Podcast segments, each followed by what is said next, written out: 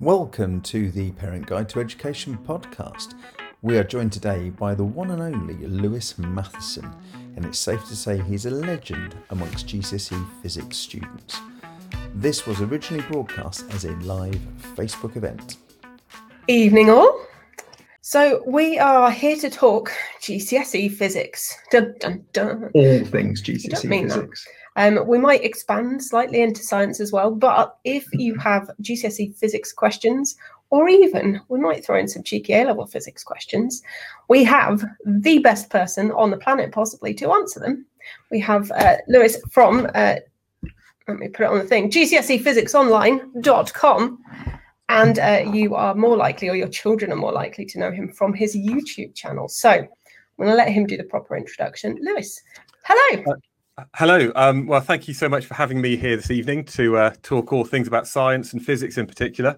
Um, I actually used to be a head of science, so I used to have to deal with biology and chemistry, and often um, I had to deal with parents asking about, you know, what's the difference between double science and triple science, and what's foundation or higher. And um, yeah, I know there's a lot of um, questions that that parents might have because often uh, your your your children don't really tell you what's going on, and um, and I know that as well now because uh, my daughter's in year eight, about to go into year nine, uh, and I know as a parent how how difficult it is to actually know what the students are actually doing in school. It's a bit of a like um, there's just nothing nothing comes back sometimes. So yeah, it's uh, it's really good to be able to to be here to talk to other parents and maybe share what I know uh, from a teacher's viewpoint about science and in particular GCSE um, GCSE physics.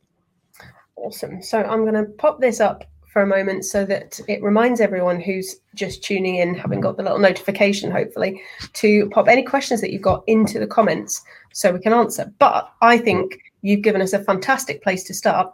What is the difference between all the various different you know, triple science versus Yeah. double awards and Well, there are so many um, the, the thing is that each school often calls it something different. Now, um, it used to be called double science or triple science, um, but whatever your your children are doing, in you know ninety nine point nine percent of the time, they're going to be doing some chemistry, they're going to be doing some biology, and they're going to be doing some physics. Um, but what it really depends on is how much of that they do in school. So it might be that at the end of year eleven, they get awarded two GCSEs, or they might be doing a little bit extra, some additional content, and then they get three GCSEs. So it doesn't matter if they're doing double science, they're still going to be doing some biology, some physics, and chemistry. Now, again, some exam boards call it different things. Um, most students, I think about 80% of the students in England are doing AQA sciences. And if Oh, wow. they're doing an award that gives them two GCSEs, they call that trilogy, confusingly. And Oh. if they are doing three separate ones, they often call that biology, physics, and chemistry, and they call out those separate sciences. Um, sometimes the double award is called combined science, um, and sometimes it's just still referred to as double science. Um, and going, yeah, so it really depends on the exam board. But basically, it doesn't matter if they're doing AQA, OCR, or Edexcel, uh, because they all work to the same national curriculum. It's about 99% the same in terms of the content. And even if they're doing um, exams in Wales or Northern Ireland, it's still pretty much exactly the same syllabus. Some students, though, might be doing international IGCSEs. Um, often this is independent schools, but it really there, there's a few state schools doing them as well. And again, the IGCSE syllabus is pretty much the same as GCSE as well. So pretty much everybody's doing the same kind of stuff. They're learning about electricity and forces and gases, um, but it really depends on what your school has decided. You know, they think is going to work best for their students. But yeah, whatever's happening, they're going to be doing some physics, some Mhm. biology, and some chemistry at the end of it. And, and as a rule, they do two exams in physics, two in biology, two in chemistry, irrespective of what exam board, what it's called. There's That's right. Yeah, often they're, they're catchy titles like P1 and P2 for physics or B1 and B2 for biology. Um, and the way that the grades work is um, if they're doing the separate sciences or they're going to be getting three GCSEs, they'd get a grade for chemistry, a, get, a grade for biology, and a grade for physics. So, so it's basically yeah, three grades, and that grade is purely about that subject.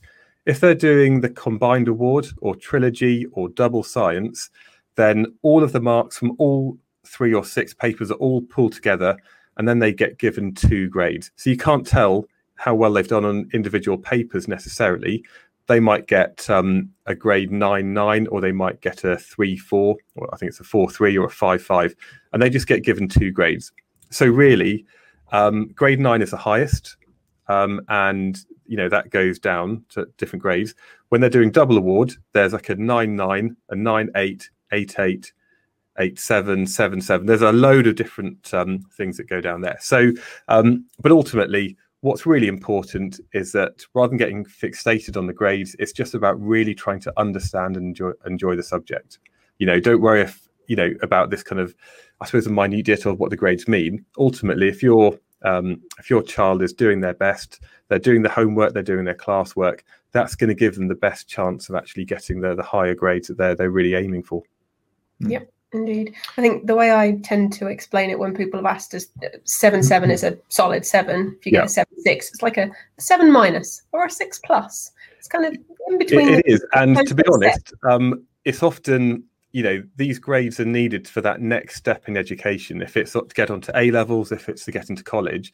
And to be honest by the time the students have started year 12 they've kind of pretty much forgotten if they got a 7 7 or a 7 6 or an 8 7 um, and you know it's really about how they're approaching that new course. But definitely there's that kind of threshold. Um, and especially if they're wanting to do a level sciences um, a lot of schools and colleges want students to be aiming for that grade seven um, to get to get the place on that course in a normal year when it's it's kind of normal exams are happening. Mm. Talking normal years, uh, physics normally is the yeah. last exam of all the big sort of you know English, math, science, etc. Physics is always the last one in June. Any ideas why? Is it because it's the hardest um, subject? I think I think sometimes they try and rotate it to give them all a bit of a fair chance. Um, and I suppose there's a few arguments about is it better to do an exam early when the students are fresher?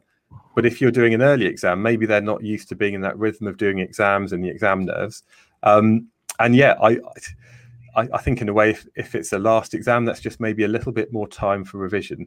But I must say that that's never reflected in anything that I've seen in the data. Um, you know, students actually, and, and this is this is something that people tend to forget, is that if somebody's good at biology and they're good at chemistry, they tend to be quite good at physics as well. And often, if you look at the three grades uh, for students doing triple science, you know, they might get a grade eight, a grade eight, and a grade eight. Um, and I wouldn't say there's any difference about when the exam's actually sat. Um, that doesn't really kind of affect any grades that students might get. Um, but yeah, I think it some years it does seem to be the very, very last exam on the last day. But I think they try and I suppose there's probably big examiner meetings and with JCQ and everybody where they're trying to kind of make it fair. Um, but yeah, it's just sometimes the luck of the draw when the exams are actually going to be. Indeed. Now, talking of exams, how important is it to learn the formulae? Because, oh my goodness, there are a lot of the equations and things that you get given for physics. Um, yeah, so th- this is something which is, I suppose, divided many teachers because ultimately, when you go on to do A level physics, they give you all of the formula and equations that you need to know. So you get given a big data sheet, it's like four or five pages long, um, because really at A level, um, the, the, assumption is that you probably know them anyway. But if you want to check, that's not going to really affect your deep understanding of the subject. At GCSE, um, they seem to be a bit crueler, and there's often easy formula that um, they don't let students just refer to in the exams. Now, this year, um, I think the plan was because of all of the the missed misschooling that happened, and you know the fact that people are at such a disadvantage there's going to be a lot more flexibility for the exam boards to actually give the students all of the equations or formula that they might need. Um, I would say, though, that ultimately the students who understand the, the science at the very root of it, they understand what the equations are going to mean. If you've got a student who's going into the exam and they still don't know the equation for kinetic energy, which is a half mv squared, if they still can't remember that equation, that means that they probably don't understand that topic in the first place. So ultimately, um, if, if students have prepared well, they've been doing their revision, they've been understanding the content as they go through the course, the the equation sheet or the formula sheet is really only there for them to kind of double check um, actually in the exam rather than actually trying to find the right equation to use. Um, the other thing about it, I suppose, is that it's something that you know from that very first lesson in year nine. These are the equations that you're going to have to know perhaps in two or three years' time. And they can be learned just with a bit of rote learning. So, this is just some knowledge. And there are various ways of doing that. Um, it might be just having flashcards for revision. It might be um, just about maybe putting them on the side of the toilet door. So every time you're in the toilet, you're, set, you're sitting there looking at something. Maybe rather than looking at your phone, you're just seeing this equation sheet, and that will give you the equations that you need to remember. But ultimately, um, if you're doing lots of revision, and if you're and if the students actually understand the physics, then they tend to remember most of the equations that they're going to need by the time it gets to the exam. It's just unfortunately that's the way it is, mm. but at least it's the same for everybody. Yeah, it's yeah. pretty similar for maths. Yeah. I think it's uh, it's a bit of both. It's it's just it's the more complicated mm-hmm. ones like the the quadratic formula that you have to memorize because yeah, know, but, but, to be honest, quadratic I, formula by heart. Yeah, but but I think to be honest though, in science, the the mathematics is relatively straightforward compared to what they're probably doing in GCSE maths. So in GCSE maths, they might be you know, uh, perhaps using SUVAT equations or looking at some trigonometry and some complicated algebra. Whereas actually, the mathematics in physics, although there is maths that they need to know about, often it's just simply adding numbers together, multiplying numbers together. Um, and actually, I'd say compared to what they're doing in the maths classroom, the maths for hmm. physics is relatively straightforward. Hmm. I think one of the reasons we asked that is that uh, with our twins who are now 19, yeah, we, uh, when they were doing GCSEs, the trip to the school commute was basically a lot of the time was just uh, recounting what some of the physics equations were because the teacher said you've got to get these in your head. If you get yeah. them in your head, things will be easier in the exam. I, I, I, understand what you're saying about understanding what it means as well. You yeah. can't trip it off the tongue and you've got to know how to apply yeah. the numbers into the equation, etc. But um, yeah, they I, were very, very big on that. Yeah, and, and I think you know this is the thing where there's this there's this kind of divide, and there's sort of different um, assessment objectives and all of that kind of teacher speak. But effectively, there's things that people have to know, which are just kind of cold hard facts, and there's also the application, which comes with a deeper understanding. And and I think sometimes I and I've and I've thought about it myself when I've had parents' meetings, and the parents are saying, well, they've read the revision guide and they know all of this stuff, but they're still only getting 60% on the tests. And it's it's not enough just to know a load of facts. I mean, if all you had to do was know facts, then I think that that would only get you a maximum of about 40% on the exam. A lot of the exam skills that are developed later on, sometimes it's a bit about common sense, sometimes it's about, you know, reading the question, and trying to understand what it's asking you about. And it's often, and this is, you know, because there has to be some hard questions to tell who's getting the grade nine and who's getting the grade eight. There have to be difficult questions to really sort the top end out. But sometimes they're just questions with different scenarios, but based on the knowledge that everybody has. And um, I think this is sometimes where the more practice people have at doing questions, the better they tend to do in any exams that come up. So it's not just about the knowledge, it's about applying that knowledge but that still means they have to know some facts. They have to know the equation for um, kinetic energy. They have to be able to remember the uh, units that we measure momentum in. And these are things that they will be doing in class. But the more time that you know that, that children can spend maybe sitting down, um, even if it's just a five minute, just kind of refreshing their knowledge, if they can do that regularly, you know, from the start of year nine or the start of year 10, or even from today, that's only going to help them um, be able to recall that information when, when the time comes. Yeah. And going back to the yeah, going back to the cue mm-hmm. cards, the post-it notes, stuck yeah. on the fridge. Mm-hmm. And, yeah. and also they can learn some of this stuff before they mm-hmm. cover it in school. Yeah. I mean, it's you know, I know that young children can remember so many different computer game characters or things that they see on the TV. Um, and it's the same with equations. You could probably learn all of the equations as soon as you start going into year nine or year 10 even if you don't know what they mean, when they do come up in the lesson, you can be like, oh yeah, momentum equals mass times velocity. I've seen that on the equation sheets. I've learnt it.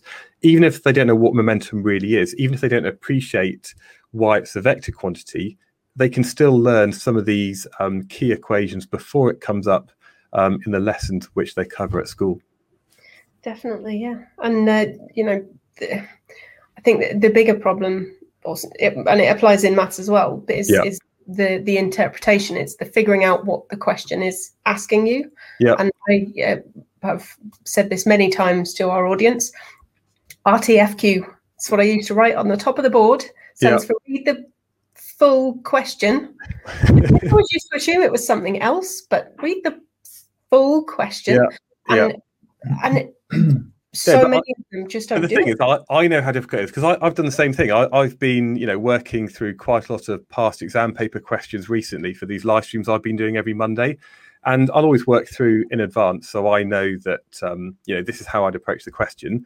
And i've made mistakes and i think why have i done that? And you know i'm a physics teacher and i've made simple mistakes. It's not that i don't understand the physics. It's not that i don't know what i'm talking about I think I do most of the time, but it's the fact that I just read something wrong it's a word here or it's just a, a unit conversion. And um, yeah, it's a skill that develops over time. And yeah, the more practice you do, the less likely you are to make mistakes. Because when you've made that mistake, you learn from it and think, okay, that when I got that a similar question incorrect before, this is why I made that mistake. Um, and it could be simple as you know in the actual exam, you know you can use a highlighter in the exam because although the exam papers, um, the actual real exam papers, they're basically scanned in, um, and any any kind of writing in a black pen can easily be scanned in. But if you're to write your answers in a highlighter, there's no guarantee that that would be picked up by the scanning software. But there's nothing wrong with putting a highlighter um, over the paper for yourself. So if you wanted to highlight key numbers, or you could underline it in a pencil or in the pen, you know that paper is there for the students to write down on, and really, it doesn't matter how they do their working out, as long as there's a clear logical approach to the final answer, and then the final answer is very clear. It doesn't matter if students are circling things or crossing things out or highlighting. Um, and if that's something that they find useful when they're actually coming to approach the question, then you know that probably gets them into good habits. Indeed. So past papers, quite important. Um, yeah, definitely. I, I, think I think past papers. Um, there's there's I suppose there's two things that people don't tend to do. Um, sometimes people kind of just look at maybe the AQA paper from 2018 because that might be the exam board that that student is actually studying and it's a recent past paper. So it seems like you know that's a good thing to do. But there's only a couple of past papers actually available um, for the current specification for the current exam board. Um, the things that students tend not to do include actually looking at the examiner's reports, which are big, boring documents written for teachers and especially examiners. But sometimes, if a student was to read that, they'd realize that, oh, yeah, they maybe got 60% of the questions correct on that paper. But actually, that's what other students were getting as well. And mistakes that they made are kind of common mistakes. So I think sometimes it almost, you more, almost feel a bit better thinking, I couldn't get part C, but actually only a very small minority of students actually got that answer in the first place. So sometimes it makes students really understand um, some of the common errors, and you know maybe it makes them feel a little bit better about themselves. Um, the other thing that I think is a massively underused resource are other exam papers from other exam boards. So Absolutely. if you're doing AQA, you could also have a go at OCR A and OCR B and mm-hmm. Edexcel and SEER and WJEC and CIE and also Edexcel International exam boards. And also then you've got previous old specifications which go back in time, you know, back to 2010. I, I think pretty much you could probably do one exam paper a day for the next year just on GCSE physics if you wanted to spend the time. I mean, if you had nothing else to do, then you could do that. And um, I'd say that when you know what the exam board specification is has actually specified you might be assessed on, you'll realize that actually there's a question about maybe transformers, but you don't need to know about that for your exam board. And if you know the specification, that means the students can then identify questions which are maybe aren't relevant for them to have a go at. And it's, it's, it is difficult, and obviously guidance from teachers is really important. But a lot of exam questions, they're just good physics questions, and the more that people do them, the more they get used to the the language, the style of assessment. I mean, you know, there might be a subject about identifying the forces on a car. There's only so many possible combinations of forces acting in different directions. You know, there's and it's something which is going to be assessed and asked about every year, sort of going forward. There's only so many possible combinations of simple, easy questions that can be asked about that. So, the more exposure somebody has to past papers, the higher the chance that a similar question will come up in the exam in the future. I mean, it, it is almost like we've fed you these questions, but I promise you we haven't because uh, that's something we talk about a lot. Is that yeah. uh, particularly with science, the crossover between the various um, yeah. exam boards and specifications, they're more or less. Yeah, I mean, it's, it's, it's very difficult. If, if you've got history and you've got different time periods, you're going to have completely different questions. But with physics, I mean, even though we're doing um, I suppose it's not a new specification anymore. It's not drastically different to older specifications because the you know the physics has stayed the same. I mean, there are some minor differences. Um, one thing is the way that energy is taught now. So an older paper might talk about different types of energy, but now we talk about different stores of energy and energy transfers. But to be honest, that's maybe one or two marks out of 100 marks on the exam paper. So, um, and again, if students aren't sure about it, they can just leave it and also, and I know this is quite difficult to do sometimes for young people, is if they have a question and they can approach their teachers, then if the teacher's seen that the students already put in a bit of effort into that question, they've maybe um, warned the teacher in advance, it's much more likely they're going to get some support from that teacher. Um, as a teacher, we often did revision sessions, and the kids would come in and say, I don't understand electricity. And it's like, well, which bit don't you understand? Because it's a massive topic.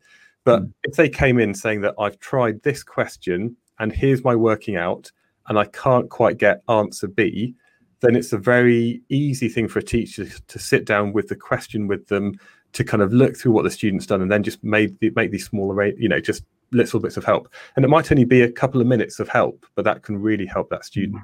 Mm. And again, if your if your children are doing past papers, um, especially if they're doing it throughout the year, and they can, and I, th- I think nowadays as well with the the online learning and the kind of communication that's happened, it doesn't necessarily mean that student actually has to physically find the teacher in school.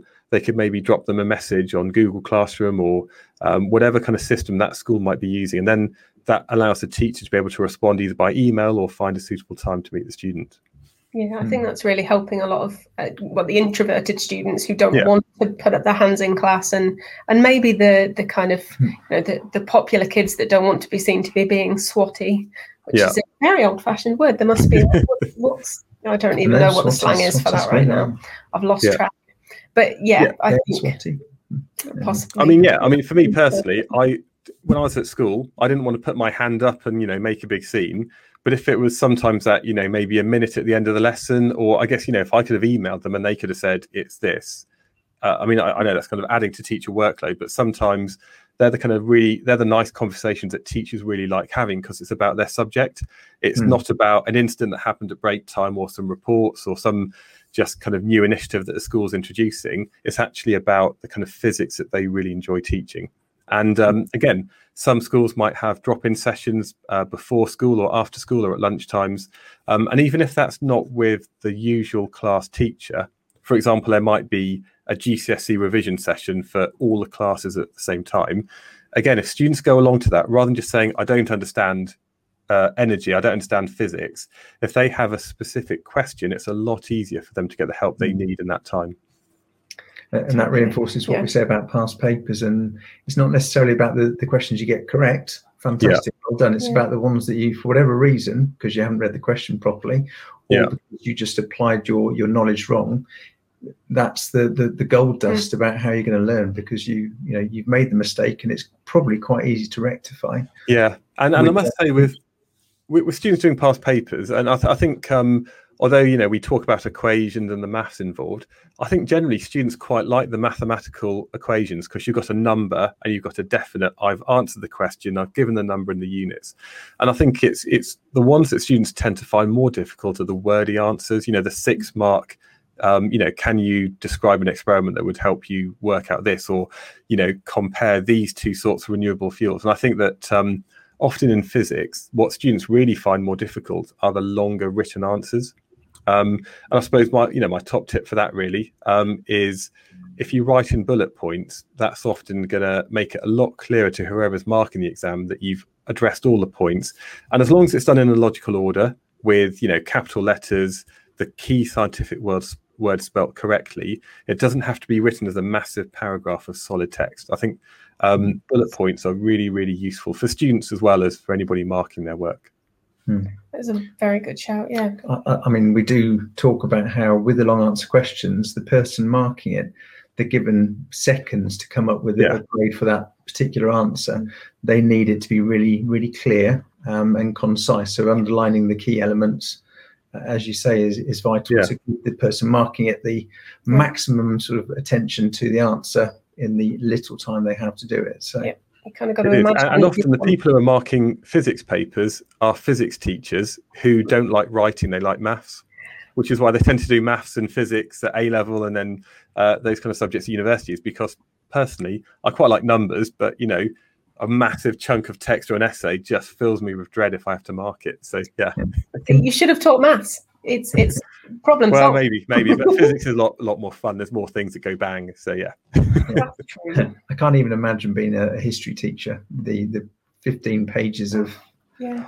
trying to yeah no no, I, I- I mean, you know, that's me personally, and I um I helped out with the EPQ um qualification at A level uh, in my last school. I was I had a group that I took through the process, and at the end of it, I had to mark their work, which was absolutely incredible, and it was fascinating.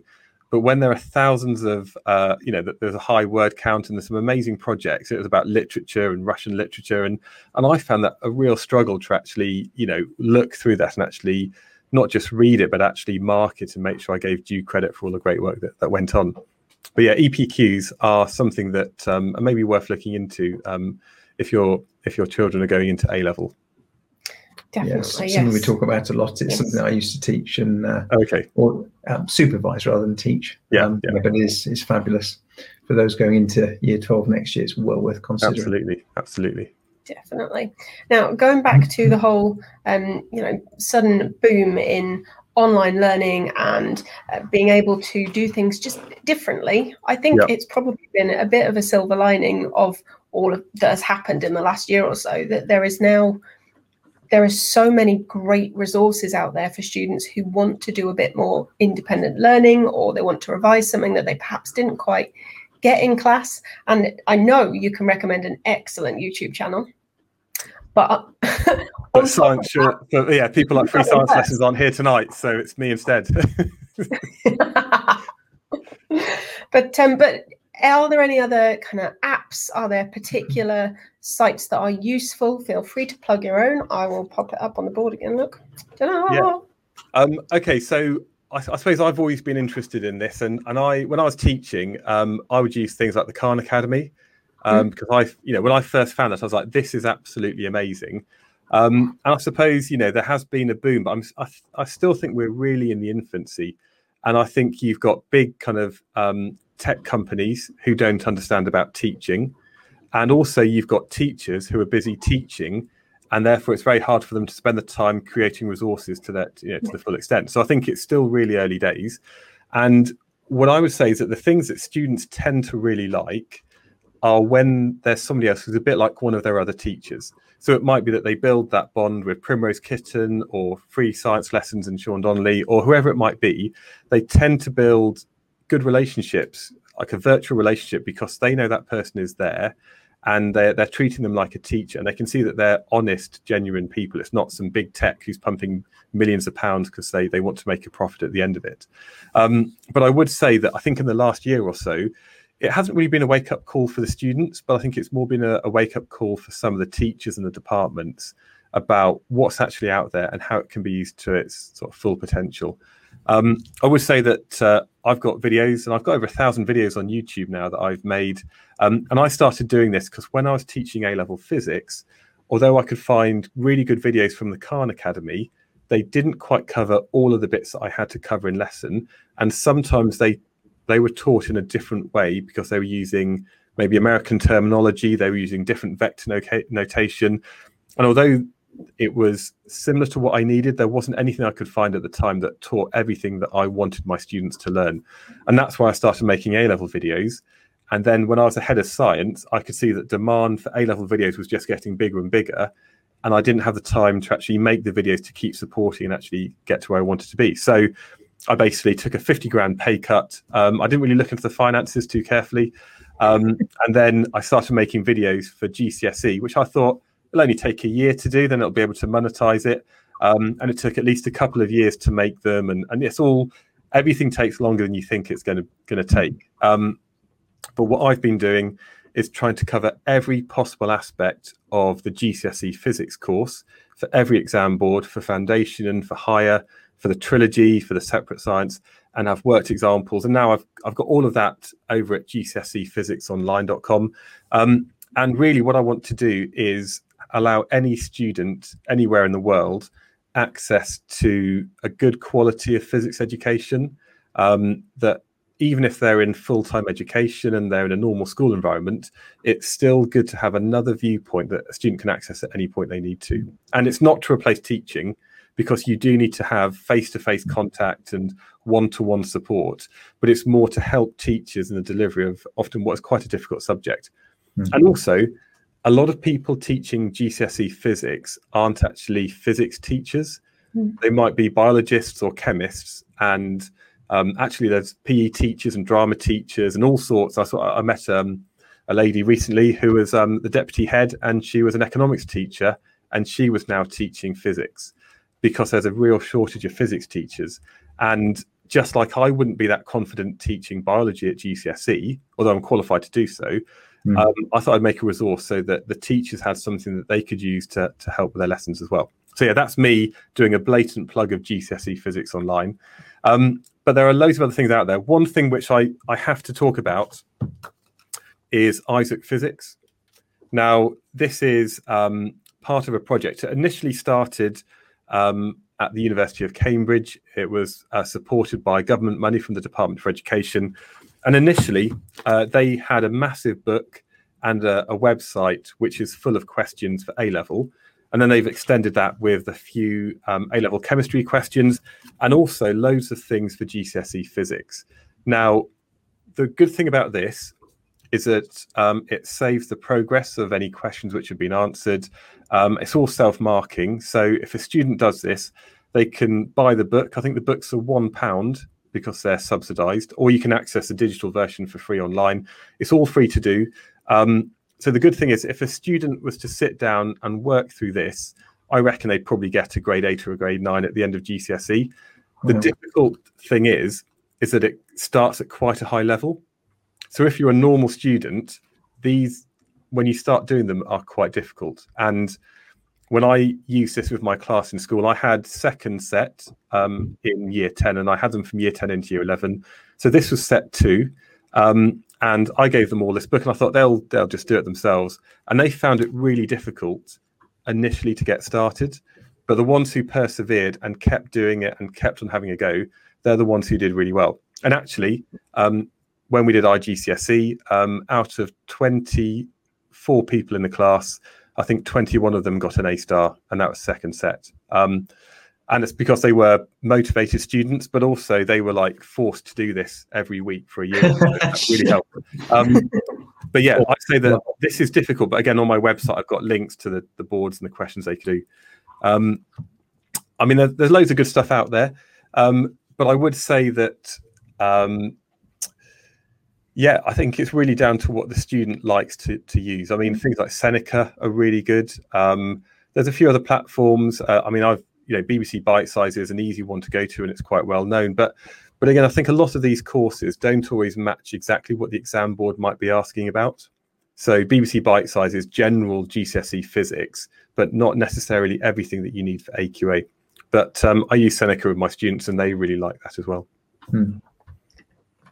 I'm just trying to make sure we've we've flashed up on the screen mm-hmm. anything that is slightly unusual when you hear it and you're thinking, how do you spell that? So yeah. uh, we'll try and make sure we put it in the show notes if you're listening to this on the podcast as well, because you know, the screen won't do you any good on a podcast. I've learned. Yeah, I mean, th- there's lots of great things out there, but ultimately, what it often takes is that student having that kind of intrinsic motivation mm. that they access things and they they use that material when they're when they don't have to. So although they might have a homework where they have to do a Seneca task, are they actually spending, you know, maybe they do it in five minutes. Are they spending another 10, 15 minutes having a look at other topics? Are they revising other bits of the course that they might not have covered since year nine, you know, because they want to learn? And I think actually, um, when I when I look at A level students, and I've had quite a lot of success with my A level videos, is because ultimately it's like a self selecting crowd. The people who choose to do A level physics have that, you know, they they of all of all the subjects at school, it's one of their top three subjects. Whereas it is a lot more difficult at GCSE, where students might be studying GCSE science, but they don't necessarily want to take it at the next stage. So that's maybe not where their passion is lying. But the more, sometimes the more they do, the more they understand it, the easier it becomes, and therefore the more enjoyable because they realize they're actually making small gains every day or every week.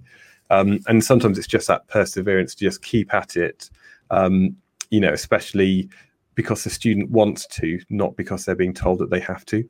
Hmm. Definitely. Now, I know I keep getting asked about bridging the gap between yep. GCSE and A level for, for maths because obviously they've got a really long summer, a lot of them coming up, and and they've had a lot of interruption to their schooling over the last year and a half. So jumping into A level feels a little bit scarier than it normally does because it's normally quite a big step. It's a yeah. really big step now.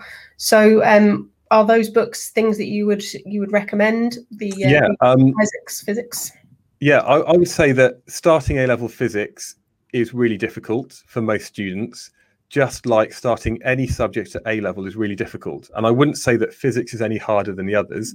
Even the things that students might think, oh, it's only A level biology, it's easy.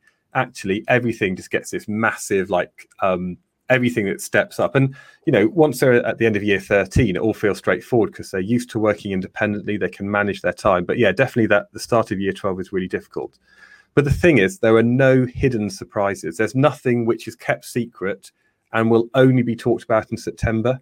Um, you know, if if your children are knowing that they're going to be doing A level physics and they've put it down as one of their their choices, then there's no reason why they can't find out about which course they might be starting. Are they doing AQA or Edexcel or OCR?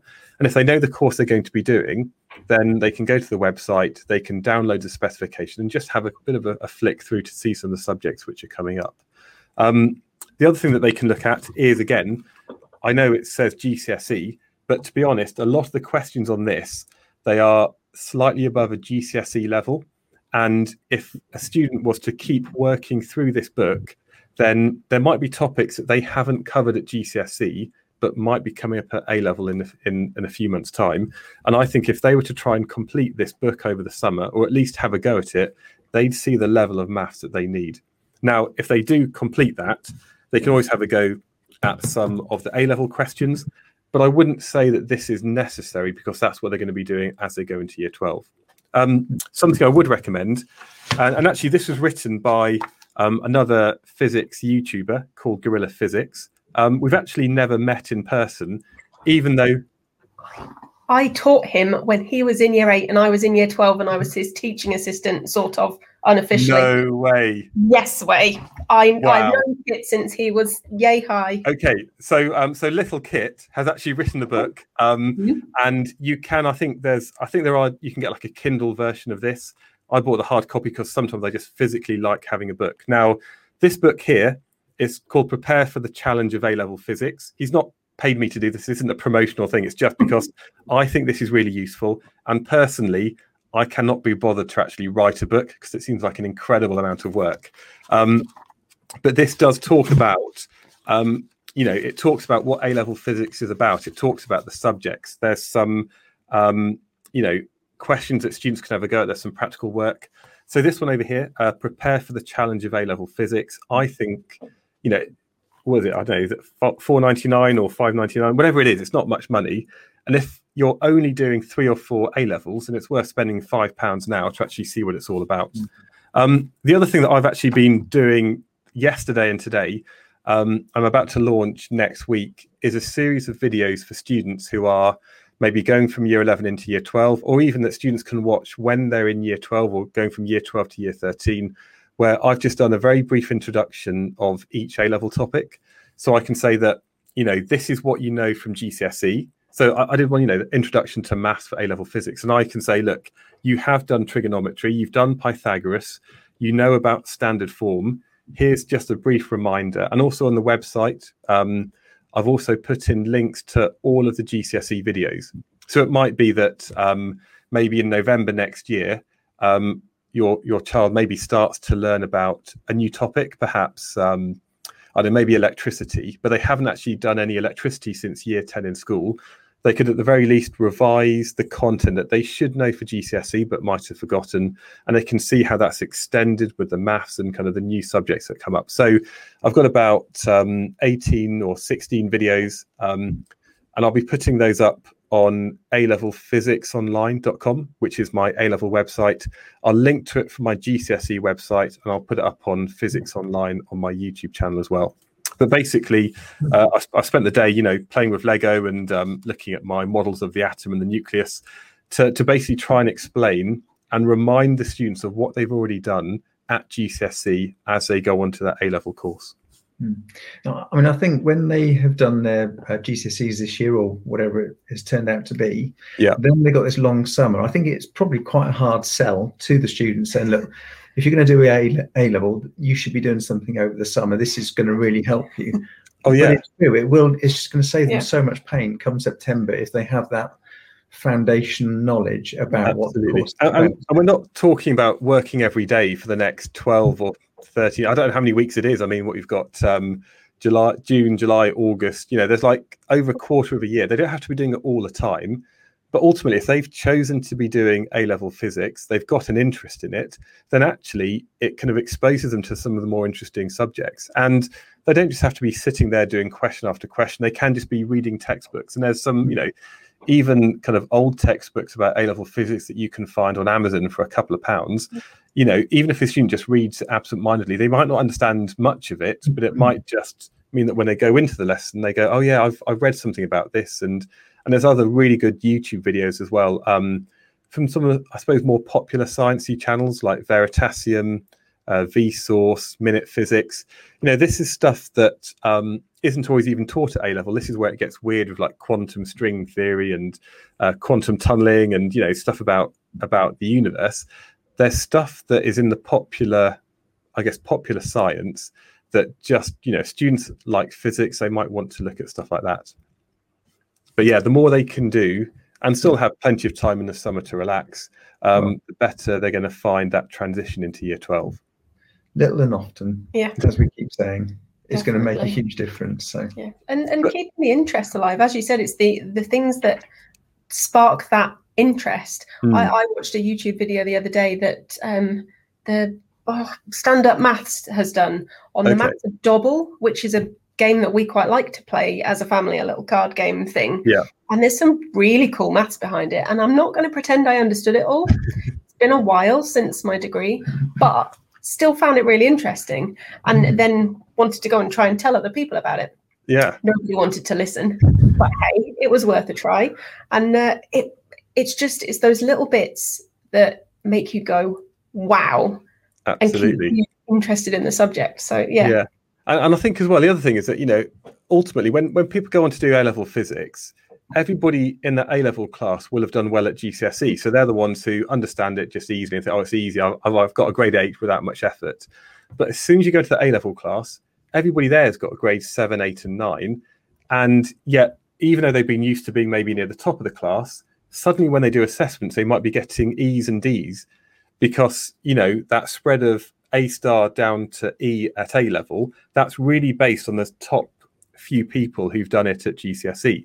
And so I think people often, especially when we had um, letters for the grades for GCSE, you'd have a great kids who got an A at GCSE would suddenly be getting D's at A level and they couldn't understand why. They just assumed they'd be getting the A, and it's because it there's a leap up in terms of the amount of work and how difficult it can become.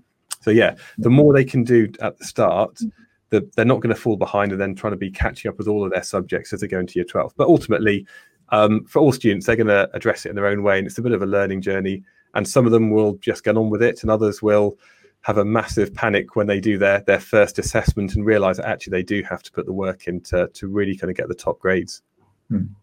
Um, some some students or some schools, sorry, will allow students to do A level physics with a grade six at GCSE. Yeah, and I think I think I think recently there's been more of a reason for that is because of the centre assessed grades or the teacher assessed grades might be based on other factors.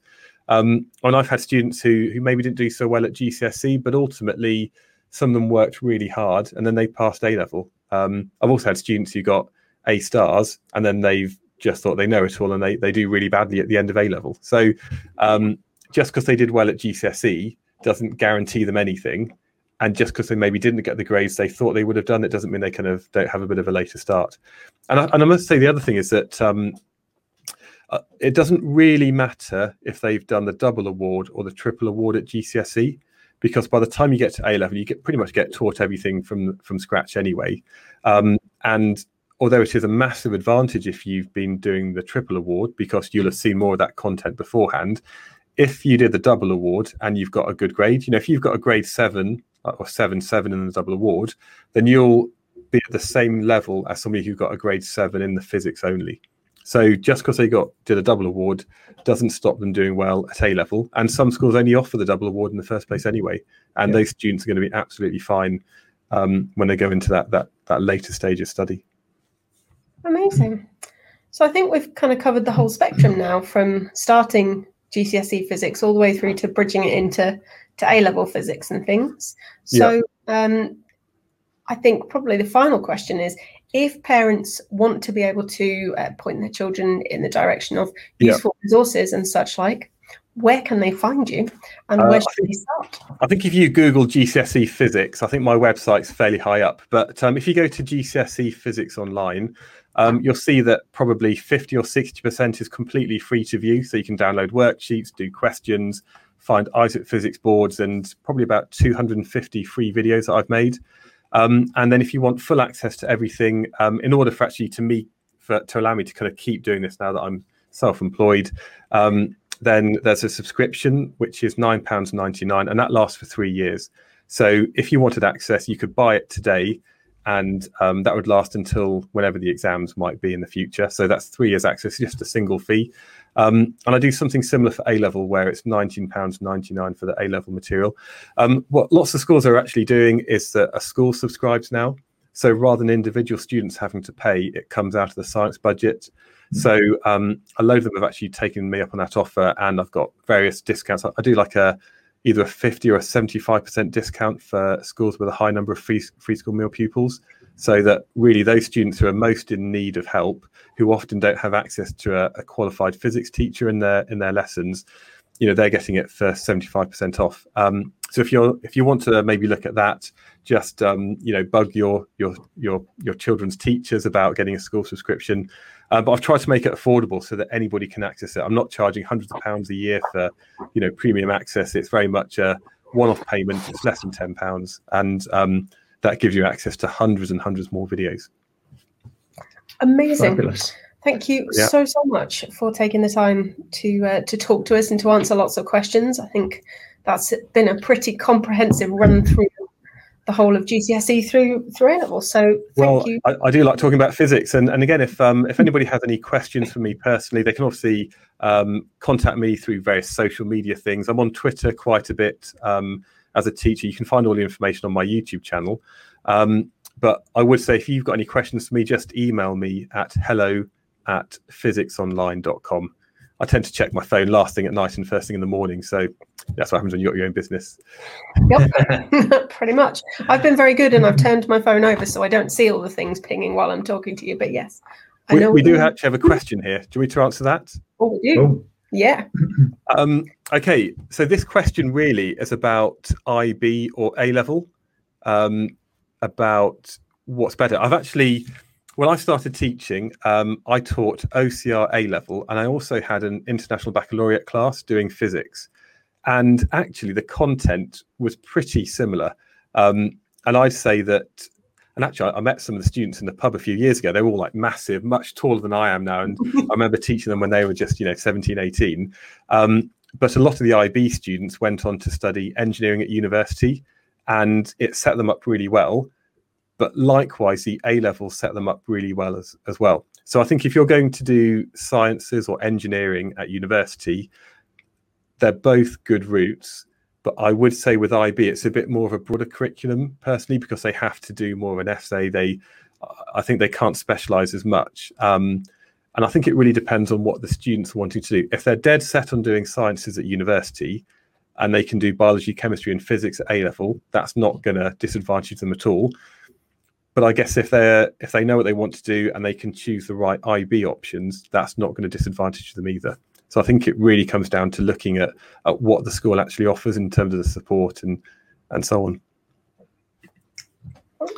Fabulous. Thank you very much. But Right, both both can- great options, both really academically challenging, Mm. and um, both of them will really set up students to do really well at A level, at uh, beyond you know any education beyond uh, beyond A level. Splendid. Right, Thank you very much. I No problem. think unless there are any more questions that are fired in very quickly, that's um thank you so much Yeah. for your time this evening. Very, very much appreciated. Thank you. And And uh, we will be back and talk to you all about whatever we're Mm. talking to you about next soon, I'm sure. Very happy to come back again. Thank you. Thanks for listening to the Parent Guide to Education podcast. Please favourite or follow us on your preferred podcast app to ensure you get notified as each episode is released. We'd also be grateful if you could leave us a great review or rating. See you on the next episode.